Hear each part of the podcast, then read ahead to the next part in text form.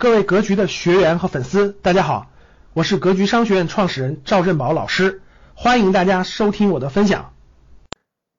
全职妈妈到底应该如何实现自己的自我价值呢？每个月的答疑课上，我经常可以遇到我们格局学员的全职妈妈啊，很困惑，很迷茫。除了在家带娃、照顾家庭以外呢，感觉自己的有些价值没有实现。那有一部分全职太太其实过得每天是非常开心的啊，她觉得心态啊是放的比较平，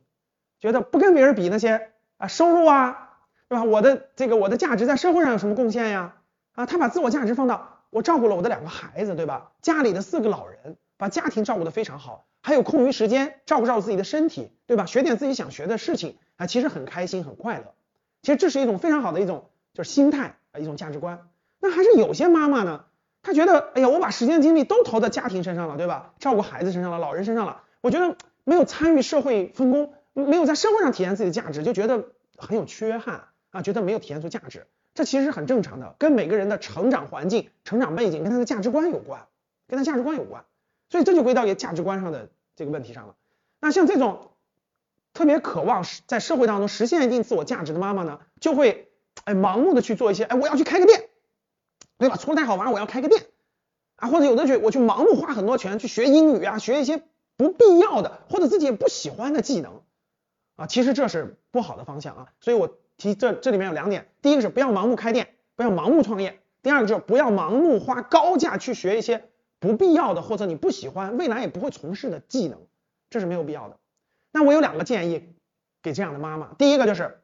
从兴趣爱好或者擅长出发。举个例子。前两天我们有个格局的学员就问到了，我一了解她的背景，她就是全职妈妈，她英语非常好啊，持续学习这么多年，她以前还做过外贸，虽然她现在搬到了小城市啊，要照顾家庭在小城市，但是这就是她有一个擅长，所以我就建议她，现在跨境电商非常好，发展的非常好啊，缺人缺的非常厉害，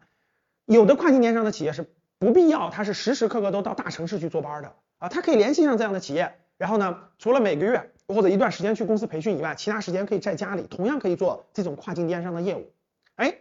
他就我们他就努力去按这个方向去寻找很多这样的机会。还有一个建议就是，现在呢做生意啊，不要想着开店这种线下流量，要多想着线上流量。线是流量还是来源于线上的啊，比如说抖音啊，比如说一些线上平台。比如再给大家举个案例，前两天也是一个全职妈妈啊，她呢这个这个很想实现一些自我价值。啊，但是不知道该去做什么。那我结合他生活的环境，啊，他有个很好的小院儿，啊，他家里有个很好的在农村有小院儿，啊，他过去做设计出身的，所以他把这个小院儿设计的非常漂亮，啊，非常漂亮，是城市人都很羡慕的那种。我说你就结合这个小院儿去拍短视频，拍短视频，然后发的抖音啊，发的快手啊等等这样的平台上，然后呢就会有粉丝，有粉丝以后你可以给他们推荐一些，比如说设计方案啊，比如说一些小院里适合的产品啊，都都是可以的。所以说全职妈妈。实现自己的价值，也是要跟自己的兴趣或擅长结合，或者跟外部的趋势结合。你学到了吗？感谢大家的收听，本期就到这里。想互动交流学习，请加微信二八幺四七八三幺三二